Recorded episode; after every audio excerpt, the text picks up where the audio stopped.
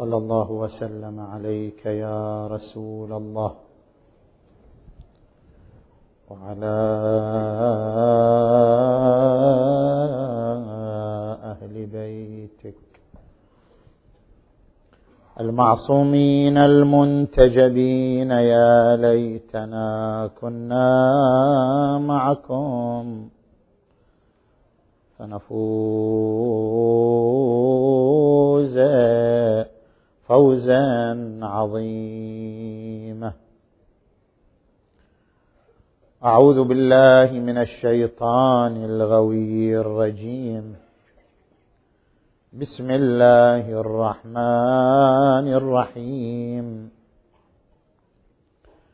أمن يجيب المضطر إذا دعاه ويكشف السوء. ويجعلكم خلفاء الأرض. آمنا بالله صدق الله العلي العظيم.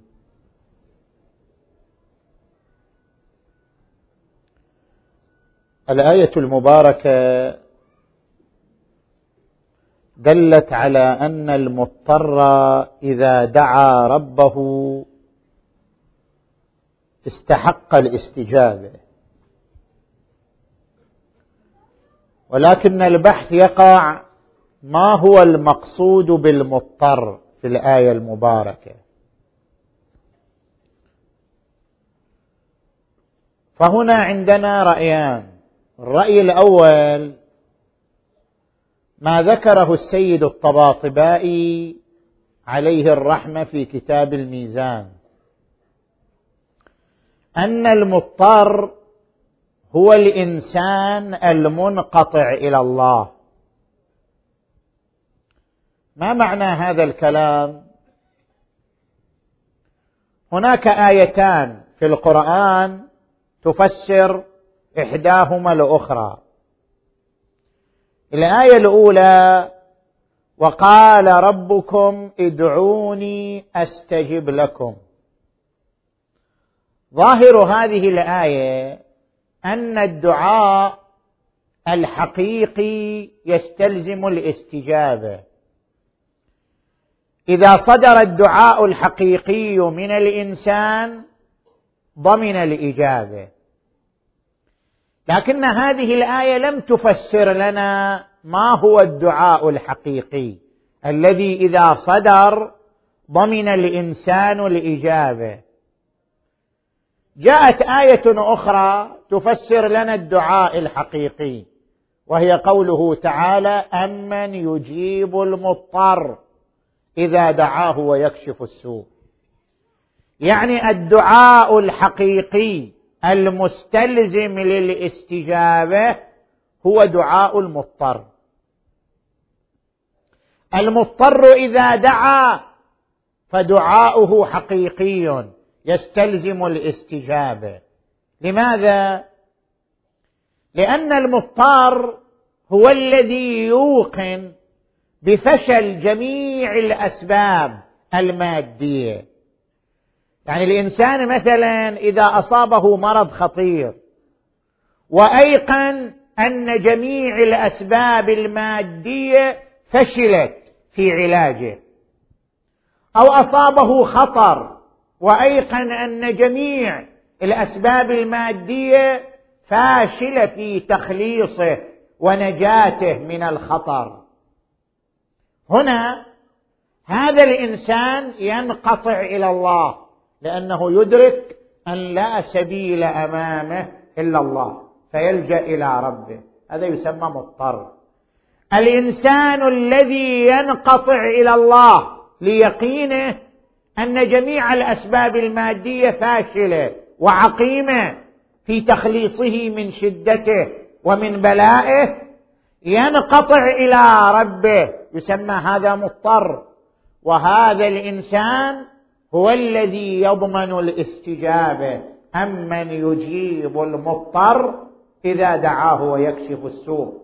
اذا المراد بالمضطر عند السيد الطباطبائي هو الإنسان الذي ينقطع إلى ربه في حالات شدة البلاء وشدة الخطر. هذا إنسان مضطر. زين. الرأي الثاني وهو الرأي الصحيح. ان المراد بالمضطر في الآية أمن يجيب المضطر إذا دعاه ويكشف السوء. المراد بالمضطر الإمام المنتظر عجل الله تعالى فرجه الشريف. ليش إحنا نختار هذا الرأي؟ لوجهين. الوجه الأول الروايات. يعني إحنا ما نقدر نرفع يدنا عن روايات صحيحة تفسر لنا الآية. عندنا معتبرة محمد بن مسلم عن الباقر عليه السلام. وعندنا رواية عقبة بن صالح عن الصادق عليه السلام. موجودة هذه الروايات في تفسير القمي في البحار في غيرها. عن الباقر عليه السلام سألته عن هذه الآية امن يجيب المضطر اذا دعاه ويكشف السوء؟ قال انها نزلت والله في قائم ال محمد.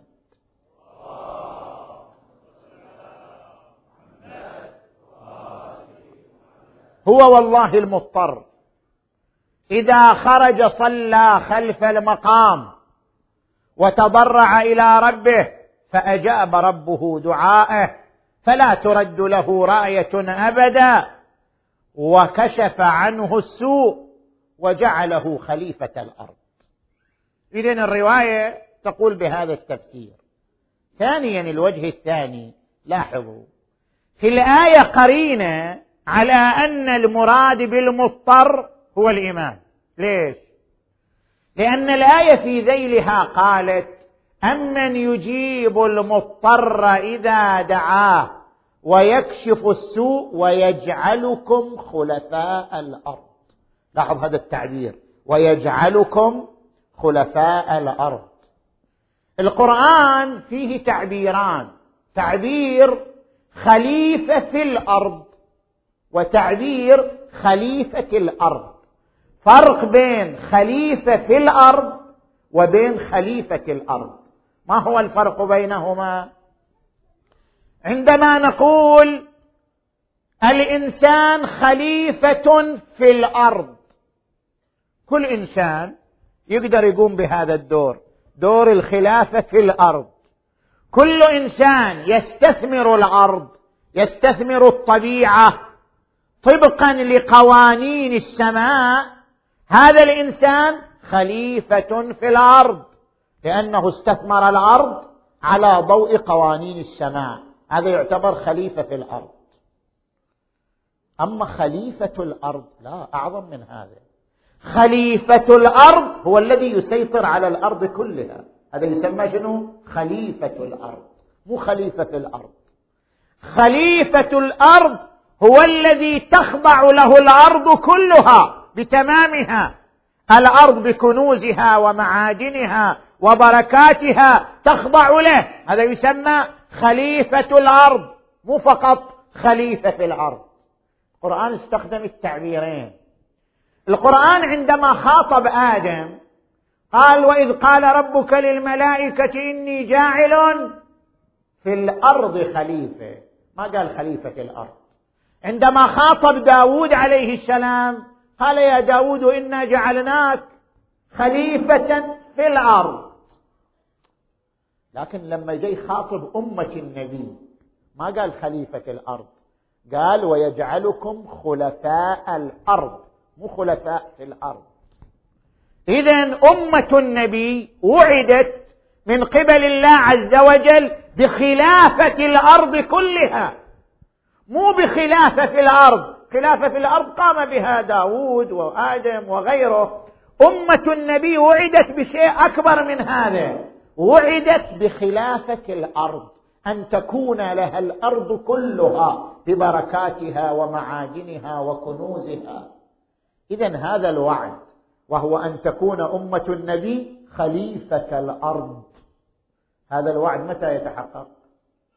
إنما يتحقق في يوم ظهور إلى الآن أمة النبي ما حقق الله لها هذا الوعد؟ إلى الآن أمة النبي ما صارت خليفة الأرض. ما زالت خليفة في الأرض كسائر الأنبياء. خلافة الأرض إلى الآن لم تتحقق. إذا ذيل الآية قرينة على أن المراد بالمضطر ليس هو كل إنسان يضطر وكل إنسان ينقطع إلى الله فهو مضطر لا.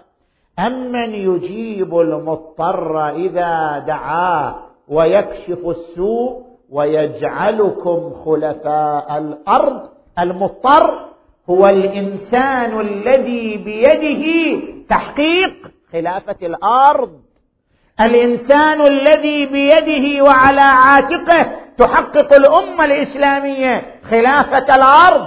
وذلك الإنسان إنما ينطبق على الإمام المنتظر. عجل الله تعالى فرجه الشريف.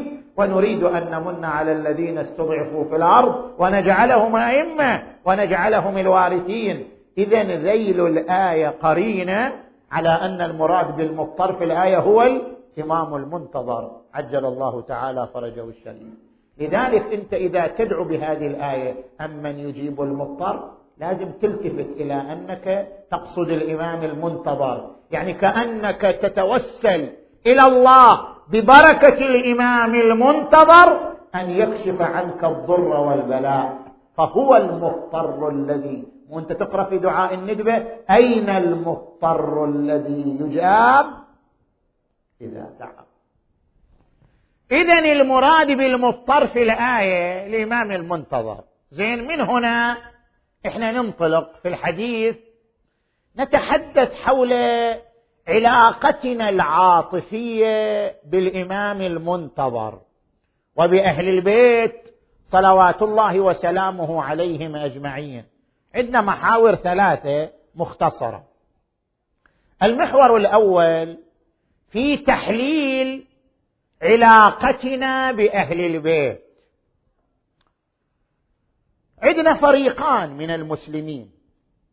فريق من المسلمين يقول حب النبي وأهل بيته ما له قيمة ولا موضوعية. وفريق آخر من المسلمين يقول لا حب النبي وأهل بيته له قيمة وله موضوعية. إذا إحنا عندنا اتجاهان. اتجاه حرفي لا يعترف بقيمة الحب واتجاه موضوعي يعترف بقيمة الحب. الآن أشرح لك الاتجاهين. الاتجاه الأول وهو الاتجاه الحرفي يقول به بعض السلفيين مو كل السلفيين بعضهم يقول بهذا الاتجاه. هذا الاتجاه يعتمد على عنصرين. عنصر الأول يقول المطلوب حب الله.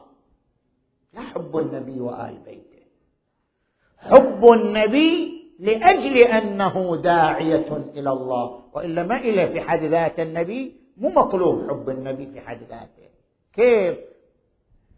النبي مكون من جانبين. جانب شخصي وجانب دعوي. الجانب الشخصي علاقة النبي بزوجته علاقة النبي ببنت فاطمة علاقة النبي بصهره أمير المؤمنين. هذه قضايا شخصية. زين؟ هذا جانب شخصي في النبي. وهناك جانب آخر جانب دعوي وهو كون النبي داعيا إلى الله. قال تبارك وتعالى إنا أرسلناك شاهدا ومبشرا ونذيرا وداعيا إلى الله. النبي داع إلى الله.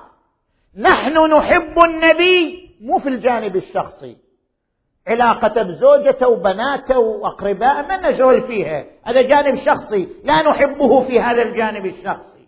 إحنا نحبه في الجانب الثاني في الجانب الدعوي. بعبارة أخرى هذا الاتجاه يقول الحب المطلوب هو حب الله. فالنبي بما هو داع إلى الله نحبه أما بما هو شخص إلى زوجة وإلى بنت وإلى صهر وعند علاقات فنحن لا نحب النبي في الجانب الشخصي وإنما نحبه في الجانب الدعوي لأن الحب إلى الله وليس له. لاحظت شلون؟ هذا العنصر الأول. العنصر الثاني أن الحب لا قيمة له. دوخين حالكم على شنو؟ حب حب حب النبي وحب آل البيت. حب ما له قيمة. المدار على العمل لا على الحب. القرآن ينادي بأن القيمة للعمل وليست للحب. لاحظ القرآن الكريم. يقول إن كنتم تحبون الله فاتبعوني يحببكم الله. المهم هو الاتباع مو الحب. إن كنتم تحبون الله فاتبعوني يحببكم الله. وقال القرآن الكريم فيه رجال يحبون أن يتطهروا والله يحب المطهرين. ما قال يحب من يحب قال يحب المتطهرين. يعني يحب العمل. زين؟ المدار على العمل. وأما الحب لا موضوعية له ولا قيمة له في حد ذاته. فانتم خابصين حالكم. كل سنة وتحتفلوا بأهل البيت. زين؟ مولدا ووفاة. وتحتفلوا بالنبي مولدا ووفاة. كل هذا ما إلى قيمة. القيمة للعمل. والحب لا موضوعية له. إذا هذه الاحتفالات وهذه النداءات كلها عواطف عواطف لا قيمة لها. زين؟ إذا الاتجاه الحرفي الذي يقول به بعض السلفيين أن الحب لا قيمة له. عندنا اتجاه آخر وهو الاتجاه الموضوعي الذي تراه الشيعة الإمامية وبعض المذاهب الإسلامية الأخرى. الاتجاه الموضوعي يقرر أن الحب له قيمة وله موضوعية. كيف؟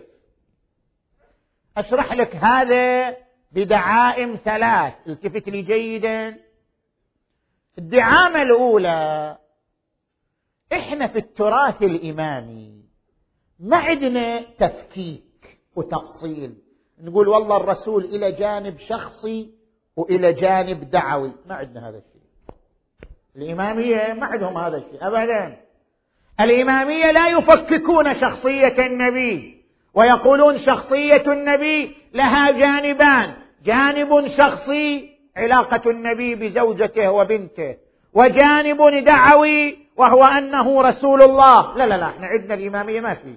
هذا التفكيك ما موجود. يعني شنو ما موجود؟ يعني نحن الإمامية نعتقد أن ذات النبي كلها مظهر لله. ما فيها جانبين ما فيها تفصيل.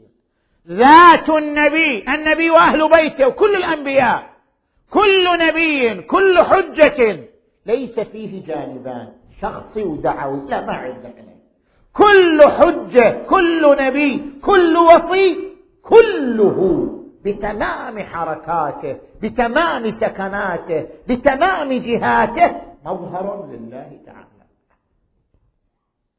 كيف نستدل إحنا على هذا؟ نستدل عليه بالقرآن الكريم. القرآن الكريم عندما تحدث عن الأنبياء والأوصياء والحجج ما فصل. قال والله حبوهم في الجانب الدعوي ولا تحبوهم في الجانب الشق الحكي ما موجود في القرآن.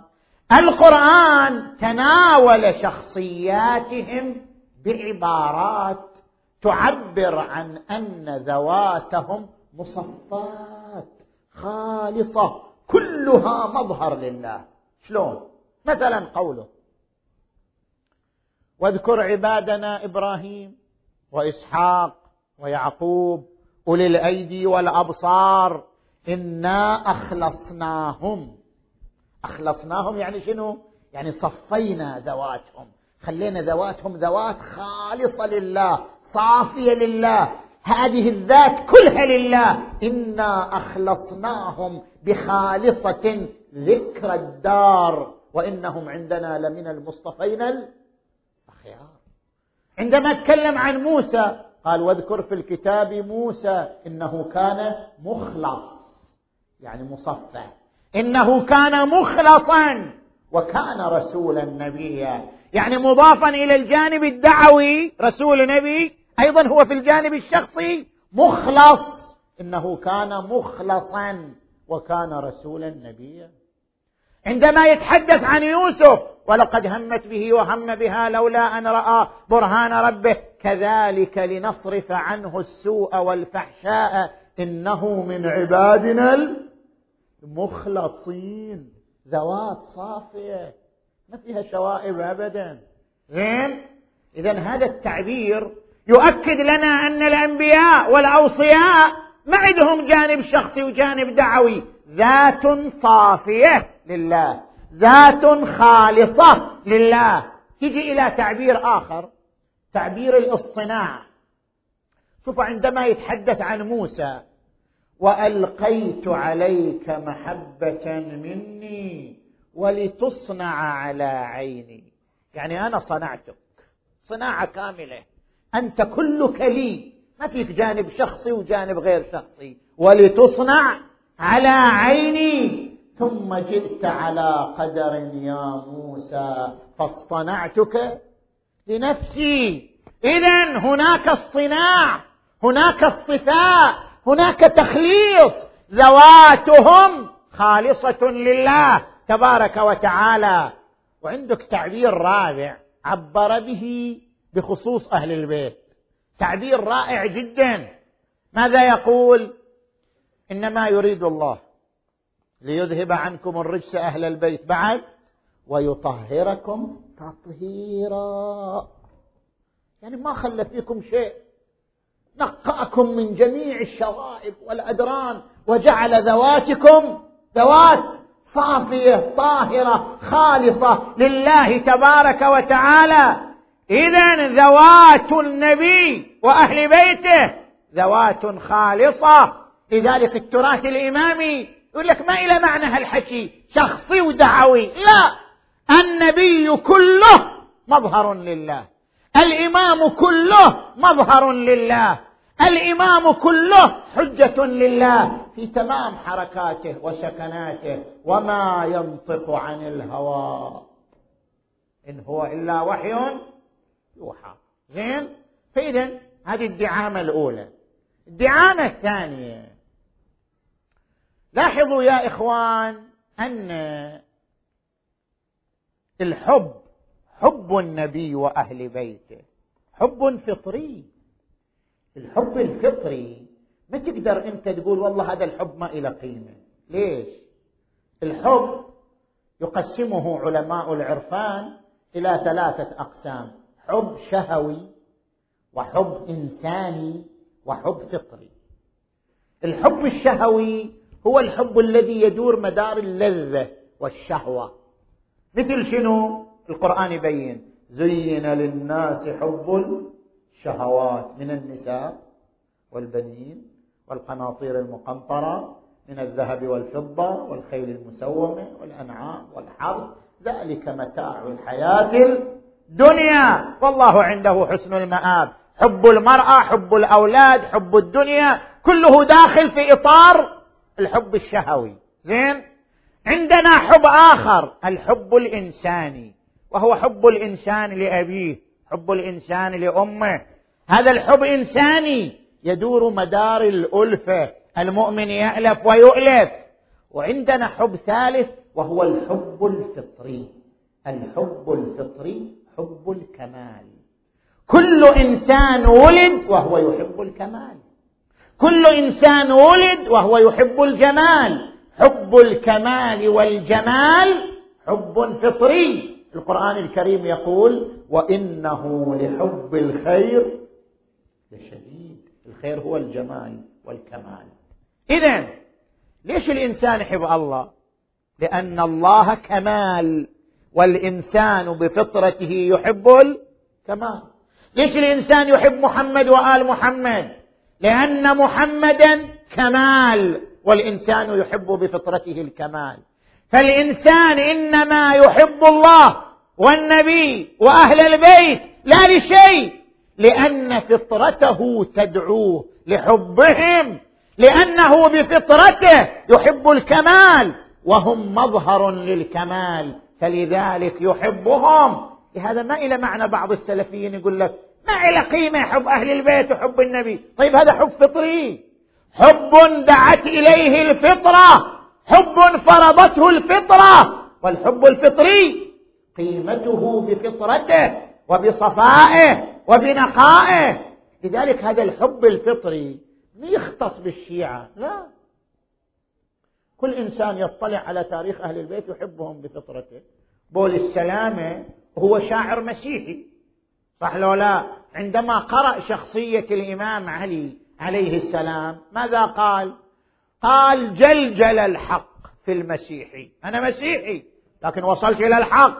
جلجل الحق في المسيحي حتى عد من فرط حبه. علوية أنا من يعشق الفضيلة والإلهام والعدل والخلاق الرضية فإذا لم يكن علي نبيا فلقد كان خلقه نبويا يا سماء اشهدي ويا أرض قري واخشعي. إنني ذكرت عليا.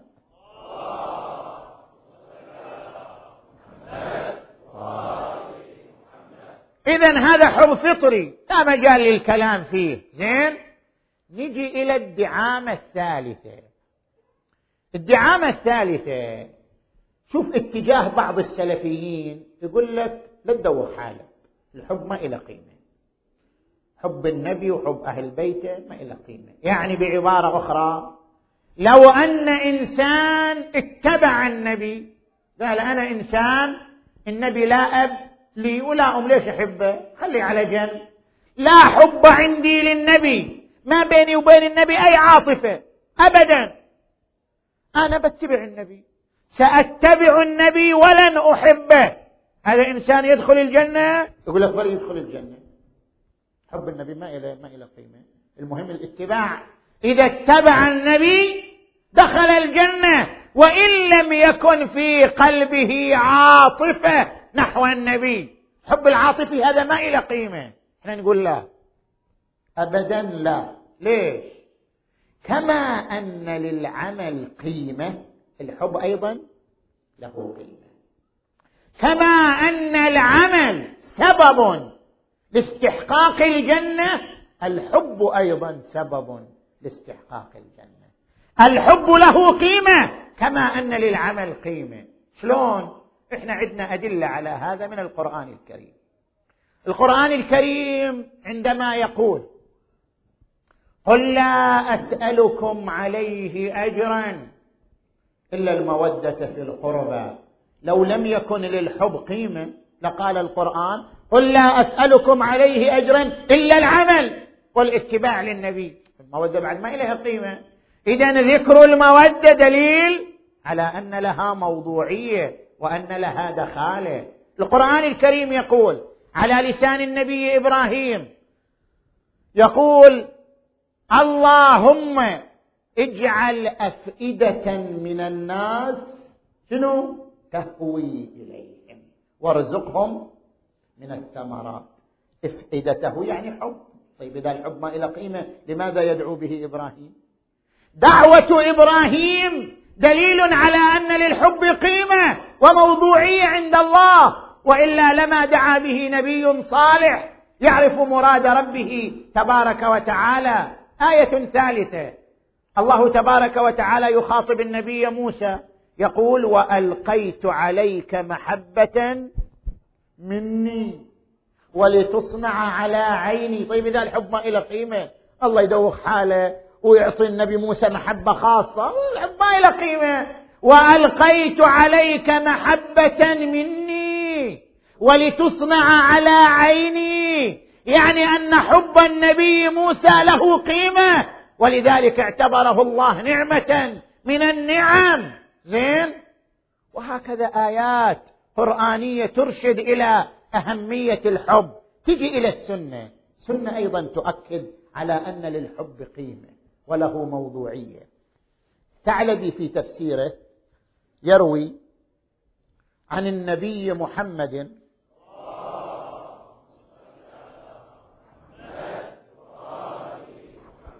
من مات على حب آل محمد مات شهيدا. من مات على حب آل محمد مات تائبا. من مات على حب آل محمد مات مؤمنا مستكمل الإيمان. من مات على حب آل محمد مات مغفورا له. من مات على حب آل محمد زف إلى الجنة كما تزف العروس إلى زوجها. من مات على بغض آل محمد جاء يوم القيامة مكتوبا بين عينيه آيس من رحمة الله.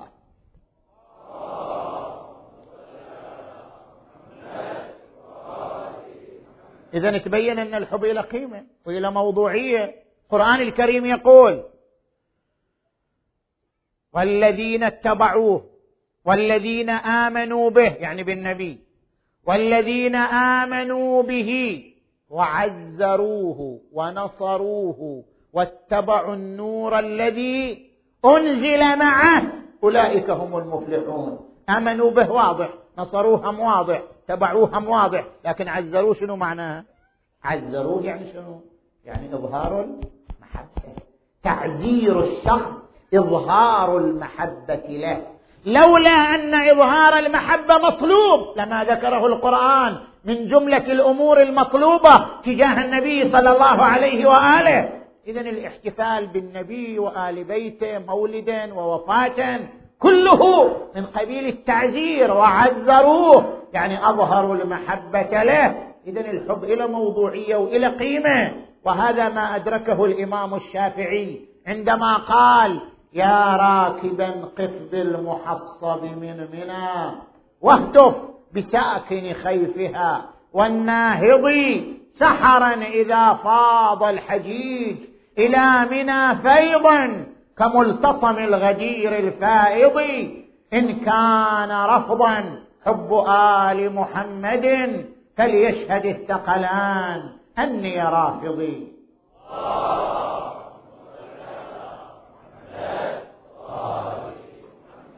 نجي إلى المحور الثاني. التفتوا إلي يا إخوان.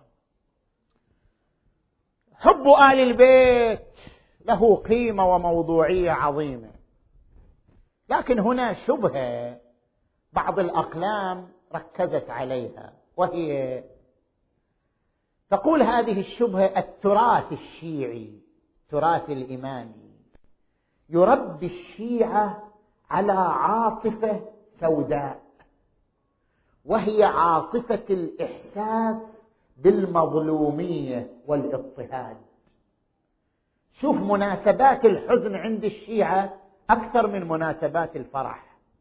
وإذا تقرأ أدبياتهم أدعيتهم وزياراتهم كلها تركز على المظلومية كلها تركز على الحزن كلها تركز على الأسى. أدبيات الشيعة تراث الشيعة تراث يربي الشيعة على المظلومية. يربي الشيعة على عاطفة سوداوية بغيضة. وهي الإحساس بالاضطهاد والمظلومية. علماء الشيعة خطباء الشيعة كتب الشيعة دائما يربون الشيعة على أنهم فئة مظلومة فئة مضطهدة فئة مسلوبة الحقوق فئة مسلوبة الحياة. يربون الشيعة على هذا الإحساس الإحساس بالمظلومية والإحساس بالاضطهاد والإحساس بالنقص. مثلا خذ هذا الدعاء اللي يتعلق بالإمام المنتظر. الشيعة كلهم يقرأ اللهم إنا نشكو إليك فقد نبينا صلواتك عليه وآله وغيبة إمامنا وكثرة عدونا. يعني مضطهدين يعني. يعني بعبارة أخرى إحنا الفئة المضطهدة. وكثرة عدونا وقلة عددنا وشدة الفتن بنا وتظاهر الزمان علينا. فصل على محمد وآله وأعنا على ذلك بفتح منك تعجله ونصر تعزه وسلطان عدل تظهره ورحمة منك تجللنا. إلى آخر الدعاء. أدبيات الشيعة تربي الشيعة على أنهم فئة مظلومة مضطهدة مسلوبة الحقوق هي أقل من غيرها. وهذا التربية تربية خطيرة جدا. ليش؟ لأن علماء النفس الاجتماعي يعني في علم النفس الاجتماعي يقال الإنسان إذا ربي على أنه مظلوم على أنه مضطهد يعيش عقدة النقص. يشعر أنه ناقص. وإذا عاش عقدة النقص ترتب على ذلك أثران سلبيان. الأول العزله عن المجتمع. ينعزل لأنه ناقص. والثاني يعيش روح النقمة والحقد على المجتمع. أيضا الشيعة إذا ربوا على أنهم فئة مظلومة شو يصير. سيعتزلون المجتمع الإسلامي وسيتخلفون عن بناء الحياة وبناء الحضارة وسيعيشون روح النقمه على المجتمع الإسلامي بحيث لو أعطوا فرصة لانتقموا من أبناء المذاهب الإسلامية الأخرى لأنهم ربوا على أنهم فئة مظلومة مضطهدة. لأجل ذلك هم يعيشون روح النقمه ويعيشون روح الحقد والضغينة على أبناء المجتمع الإسلامي. اذا هذا التراث الشيعي تراث خطير جدا. تراث يربي الشيعة على روح النقمة والحقد والضغينة. لاحظت شلون؟ هذه شبهة يركز عليها بعض الأقلام. إحنا في الجواب عن هذه الشبهة نقول اولا التفت إلي جيدا. التراث الشيعي يشتمل على الشكوى. صحيح؟ هناك شكوى. التراث الشيعي فيه شكوى. التراث الشيعي يشتمل على الشكوى. ولكن الشكوى إلى الله تبارك وتعالى لا تربي الإنسان على الانتقام وإنما تربي عنده الإرادة والصبر على مصاعب الحياة. الإنسان إذا مرت به ظروف قاسية لمن يشكو؟ يشكو إلى ربه. ليش يشكو إلى ربه؟ لأن الشكوى إلى ربه تعلمه على أن ينطلق بحيوية جديدة ويصارع الحياة بإرادة حازمة. فالشكوى إلى الله شحنة روحية تغذي الإرادة والحزم لدى الإنسان لأنها تربي الإنسان على روح الانتقام. اضرب لك أمثلة من الأنبياء. النبي يعقوب. النبي يعقوب يقول القرآن عنه فتولى عنهم وقال يا أسفا على يوسف وابيضت عيناه من الحزن فهو كظيم. قالوا تالله تفتأ تذكر يوسف حتى تكون حرضا أو تكون من الهالكين. قال إنما أشكو بثي وحزني إلى الله. وأعلم من الله ما لا تعلمون. شكوى يعقوب لا لأجل الانتقام من أولاده وإنما شكوى يعقوب من أجل أن يتجدد عزمه وتقوى إرادته أمام مصاعب الحياة. تعال إلى النبي محمد.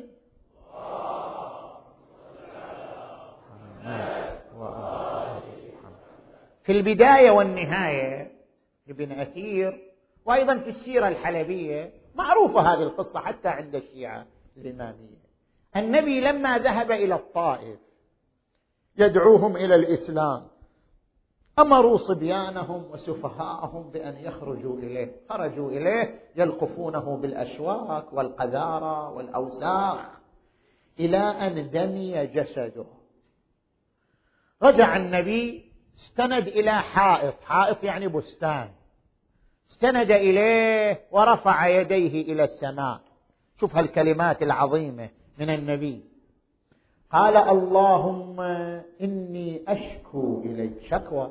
مثل ما إحنا نقول في الدعاء. اللهم إنا نشكو إليك فقد نبينا. النبي هو الذي علمنا.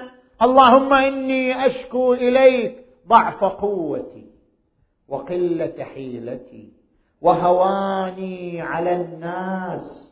اللهم يا أرحم الراحمين أنت رب المستضعفين وأنت ربي إلى من تكلني إلى بعيد فيتجهمني أم إلى عدو ملكته أمري؟ إلهي إن لم يكن بك غضب علي فلا أبالي. خرج إليه ملك كما في الرواية. قال يا رسول الله أمرني الله بأن أأتمر بأمرك إن شئت أطبقت عليهم الأخشبين. شنو الأخشبين؟ جبل قينقاع وجبل أبي قبيس. إن شئت أطبقت عليهم الأخشبين. قال لا. إني أرجو أن يكون في أصلابهم من يعبد الله وحده لا يشرك به شيئا. شوف لاحظ الأمل عند الرسول مو انتقام أمل. يعني الشكوى إلى الله صارت سبب للأمل ما صارت سبب للانتقام. صارت سبب للتفاؤل وليست سببا للتشاؤم. الرسول استخدم الشكوى إلى الله كسبب للتفاؤل لا كسبب للتشاؤم. اذا إحنا الشيعة الإمامية عندما نشكو إلى الله قلة عددنا وضعف قوتنا فهذا سبب للتفاؤل. وليس سببا للتشاؤم وليس سببا لتربية أبنائنا على روح النقمه لا وإنما هو رصيد روحي نستعين به أمام مصاعب الحياة وأمام كوارث الحياة. لاحظت شلون؟ هذا أول. ثانيا إحنا خب ما نقدر ننكر التاريخ. يعني والله واحد يجي يقول للشيعي غمض عينك عن التاريخ كله. ما عليك انت خوش انسان. لا. يقول لك؟ أنا عندي تاريخ. أنا من زمان الإمام أمير المؤمنين مضطهد. صح لو لا؟ أنا ما أقدر أنفصل عن تاريخي. وهذا تاريخي. تاريخي من زمان علي بن أبي طالب في ظل الحكومة الأموية والعباسية. مضطهد مظلوم. ما أقدر أنفصل عن تاريخي. يعني تجردني عن تاريخي شلون؟ إنسان بلا تاريخ. إنسان فاشل. أنا هذا تاريخي. تاريخي تاريخ المظلومية. تاريخي تاريخ الاضطهاد. خصوصا في ظل الحكومة الأموية والعباسية. شنو تجردني من تاريخي؟ وهذا تاريخي بعد. صح لو لا؟ اذا بالنتيجه إحنا التراث الامامي صحيح. يركز على الحزن. شوف إحنا دائما حزينين. محرم وفيات الأئمة ولا يخلو شهر من مناسبه حزن. صحيح. عندنا مناسبات الحزن مناسبات هي الطاغية. بل في بعض أدبياتنا عن الإمام الجواد يفرح هذا الورى بعيدهم ونحن أعيادنا مآتمنا مناسبات الحزن عندنا هي المناسبات الطاغية. وعدنا أحاديث ترسخ الحزن. في نفوسنا. من ذكر مصابنا وبكى لما ارتكب منا كان معنا في درجتنا يوم القيامة. زين؟ هذا التراث الحزين اللي موجود عندنا شنو الهدف منه؟ هل الهدف منه تربية الشيعة على الانتقام من المسلمين الآخرين؟ هل الهدف من هذا التراث تراث الحزن تراث الأسى تراث العواطف؟ هل الغرض منه تربية الشيعة على روح الحقد والضغينة على أبناء المذاهب الإسلامية الأخرى؟ هل الهدف منه تربية الشيعة على الانتقام من المذاهب الإسلامية الأخرى؟ لا لا لا ابدا. شنو الهدف منه؟ هذا التراث الحزين الذي يتصل بتاريخ الشيعة على مدى من زمان الإمام علي عليه السلام وإلى يوم آخر. هذا التراث الحزين الهدف منه تربية الشيعي على رفض الظلم والطغيان. تربية الشيعي على رفض الأوضاع الفاسدة. هذه استراتيجية ترى أهل البيت مو ذكروا هذه الروايات جزافا. هذه الروايات التي تربينا على الحزن والآسى والعواطف الملتهبة استراتيجية مقصودة وضعها أهل البيت لتربيتنا على رفض الظلم رفض الطغيان رفض الأوضاع الفاسدة. هذه استراتيجية وضعها لنا أهل البيت ولم يضع لنا أهل البيت الحقد على المذاهب الإسلامية الأخرى. ابدا مستحيل. ما عندك نص ولا واحد. شوف أنت إذا تراجع تراثنا إحنا الشيعة ما عندنا ولا رواية صحيحة تأمرنا بالحقد أو الضغينه أو الانتقام من المسلمين. ابدا بالعكس رواياتنا تأمر بالعكس. الإمام الصادق عليه السلام يقول كونوا زينا لنا ولا تكونوا شينا علينا. كونوا دعاة لنا بغير ألسنتكم. إن الرجل منكم إذا صدق في حديثه وورع في دينه وحسن خلقه مع الناس. قيل هذا جعفري. قيل هذا أدب جعفر فيسرني ذلك. الإمام العسكري يقول إن الرجل منكم ليكون في القبيلة فيكون زينها. أداهم للأمانة أصدقهم في الحديث أورعهم في الدين. زوروا عوذوا مرضاهم واشهدوا جنائزهم واشهدوا لهم وعليهم وصلوا معهم في مساجدهم. هذه كلها الروايات. بالعكس تأمرنا بالمعاملة الأخوية التامة مع أبناء المذاهب الإسلامية الأخرى، أبناء المذاهب الإسلامية الأخرى ما أجرموا في حقنا حتى نعيش روح النقمة معهم ابدا. إنما هذه الروايات روايات الحزن والأسى تربينا على روح رافضة للظلم والطغيان روح رافضة للأوضاع الفاسدة لأنها تربينا على أن نتعامل مع أبناء المذاهب الإسلامية بروح النقمة أو بروح الحقد والضغينة. إذا تفسيرك لأدبياتنا وتراثنا هذا تفسير خاطئ جدا. زين؟ نجي إلى المحور الثالث والأخير. صلوا على محمد وآل محمد.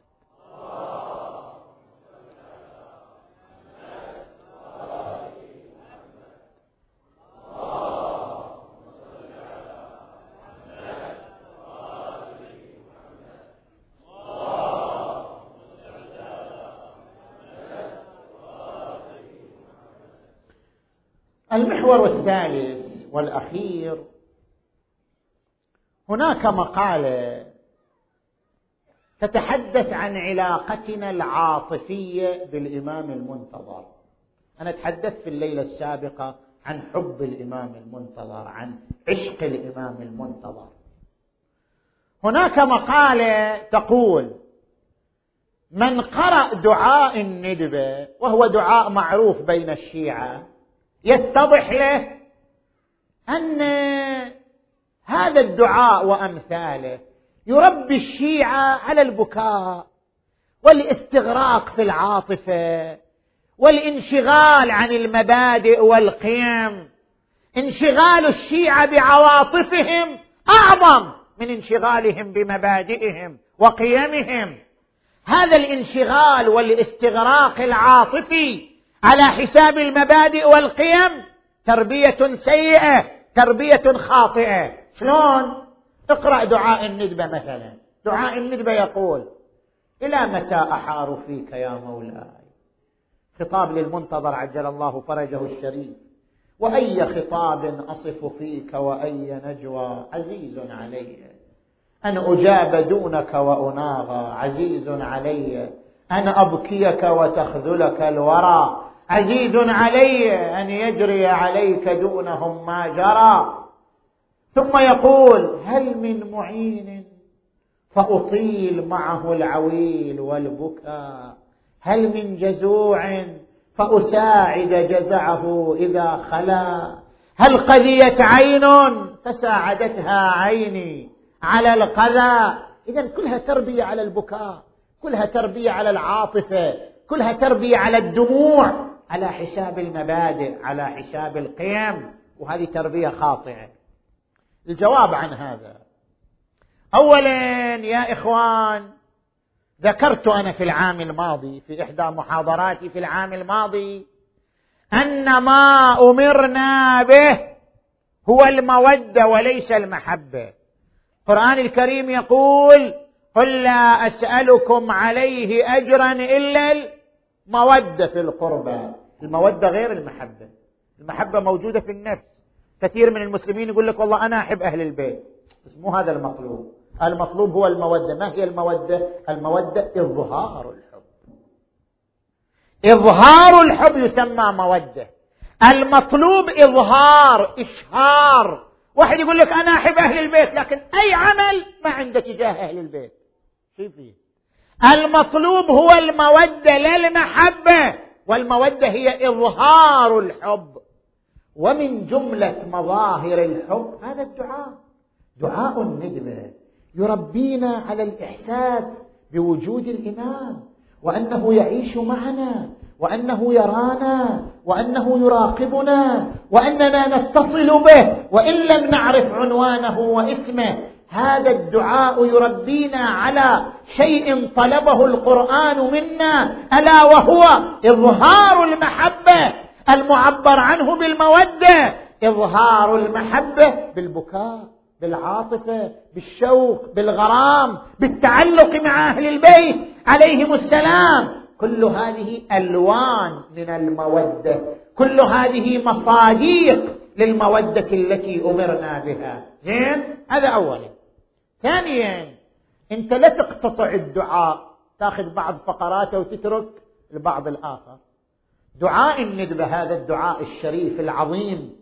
كما يربيك على حب آل البيت كما يربيك على الإحساس بوجود الإمام المنتظر كما يربيك على الإحساس بالرقابة للإمام المنتظر يربيك على العمل أيضا. في فقرات تأمرك بالعمل. تأمرك بالإطاعة تأمرك باجتناب المعصية. لاحظ قوله اللهم وأعنا على تأدية حقوقه إليه والمضي في طاعته والاجتناب عن معصيته. لا يتحدث عن الطاعة واجتناب المعصية. ثم يقول وأقبل إلينا يعني يا الله بوجهك الكريم. واقبل تقربنا إليك. وانظر إلينا نظرة رحيمة. إذن هذا الدعاء ما يتكلم عن الحب فقط ما يتكلم عن العاطفة فقط أيضا يتحدث عن الطاعة وأهميتها ويتحدث عن المعصية واجتنابها ويتحدث عن استمطار الرحمة والعناية من الله. وهذه ميزة التراث الشيعي. ميزة التراث الشيعي على التراث الآخر أن التراث الشيعي يؤكد على أمرين حب وعمل. لا أنه يتحدث عن العمل وحده كأن إحنا أدوات أوتوماتيكية كأن إحنا أدوات مبرمجة. تشتغل طبق للأوامر ما فيها أي عاطفة ما فيها أي محبة لا. التراث الشيعي يؤكد على الحب والعمل. على أننا مع النبي وأهل بيته معنا معهم عواطف وعمل. لا مجرد عمل بدون عواطف ولا عواطف بدون عمل عاطفه وعمل. هذان العنصران لاستحقاق ثواب الله عز وجل. والا تستغرب أنت يجيك ناس يقول لك والله إحنا نحب آل البيت.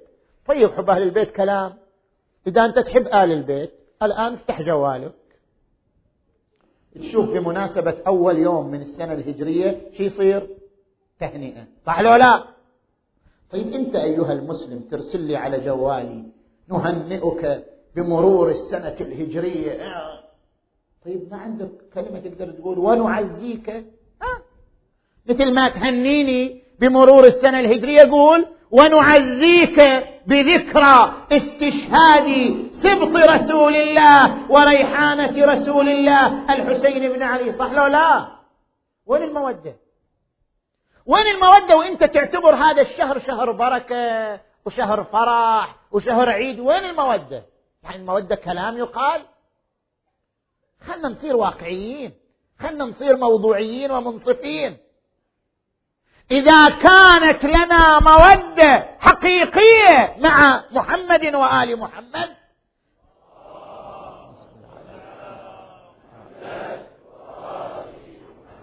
فكما نحتفل بمرور السنة الهجرية ويهنئ بعضنا بعضا بمرور السنة الهجرية كذلك نحتفل بذكرى سبط رسول الله إذا الاحتفال بذكرى سبط رسول الله بدعة المعايدة بالسنة الهجرية أيضا شنو؟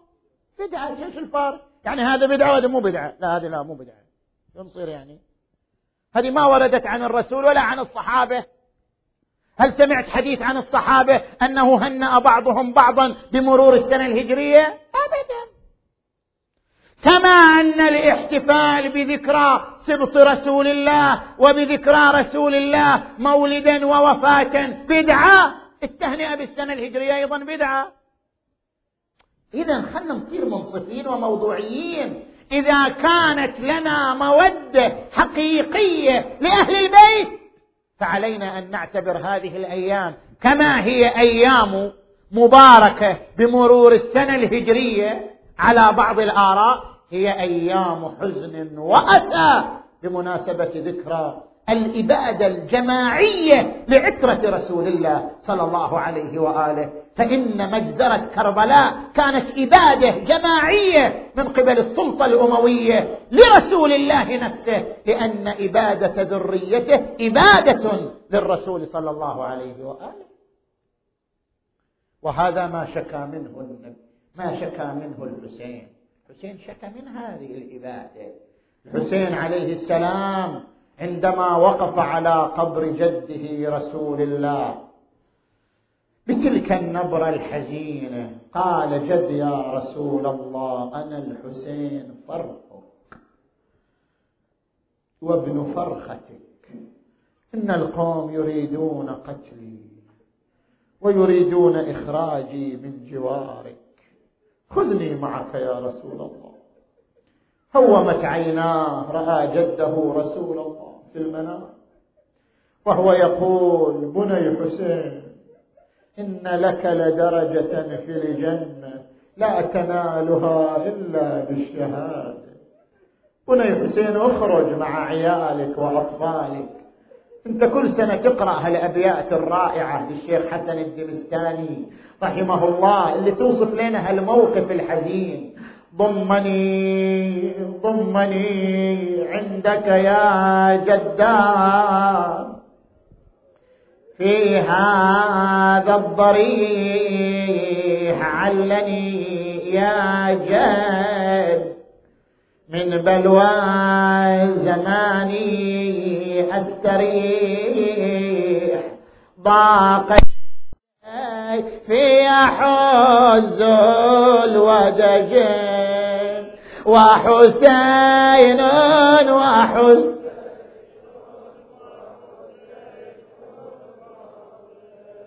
وكأني باليتامى من بناتي تستغيث.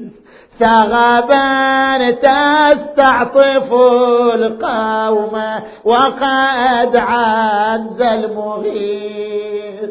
قد برا أجسادهن ضرب والسير الحثيث بينها السجاد في الأصفاد مغلول اليدين وحسين وحسين